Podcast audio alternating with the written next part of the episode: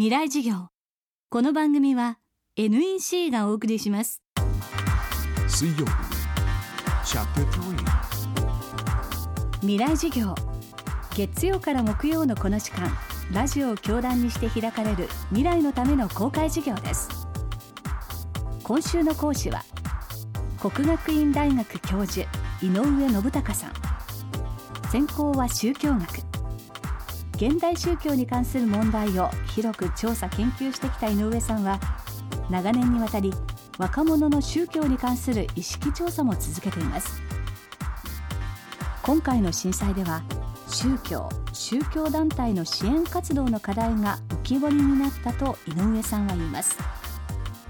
ではその課題を次の災害にどう生かせばいいのでしょうか。未来授業3時間目。テーマは枠を超えたつながり。震災でですね生じた課題というんでしょうか。これから取り組むべきことはたくさんあると思うんですね。一番大きいのはやはりその意識を変えるということのように思います。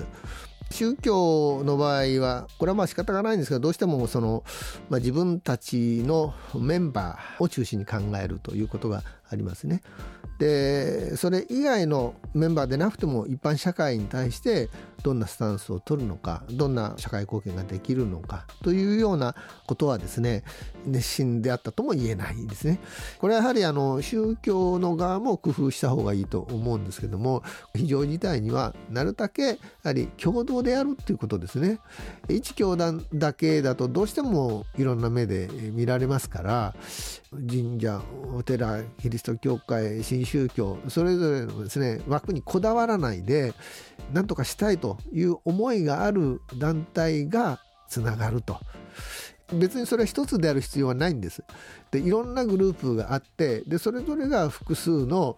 宗教関係者のということであればねいわばまあカルトとかそういう言い方されますけれどもこれを機に信者を増やすとかねそういうような目論見でやる団体との差別化っていうのが可能になるんじゃないかなと思ってるんですね。まあ、実際あのこれは東北大学なんかがね絡んでネットワークを作ろうという試みも始めていますしそれが普通になるといいと思ってるんです。で他方あの一般社会の方もこれは日本人どうしてもあの宗教という言葉に抵抗がありまして宗教団体が行動するというとどうしてもまず腰を引いてしまうと。国外ではですねボランティアとか救援に宗教団体が出てくるのは当たり前なんですね。でその宗教が救援に行くとなれば政府もむしろ安心するわけですよ。すでにちゃんとしたね宗教として存在しているものが被災地やねいろんな問題があった時に救援活動というのはどうぞっていうことなんです。だけど日本だとまずあの宗教の名前を取ってもらえませんかという要望が出るぐらいですね特に行政では非常にあの宗教という言葉にこう抵抗があるとこれはですね少し国際的な基準に近づけた方がいいというふうに思うんですね。つまり宗教は本来その仲間同士のつながりが第一にしても対社会的な貢献の意思を持ったそういうところもあった場合にはそれをどうぞお願いしますという形にですね社会の側もま受け入れるということですね。これはもう双方あの宗教の側と、まあ、一般の社会の側の、まあ、意識の在り方をこう変える必要があると。で行政ももちろんあのそのことを踏まえてですね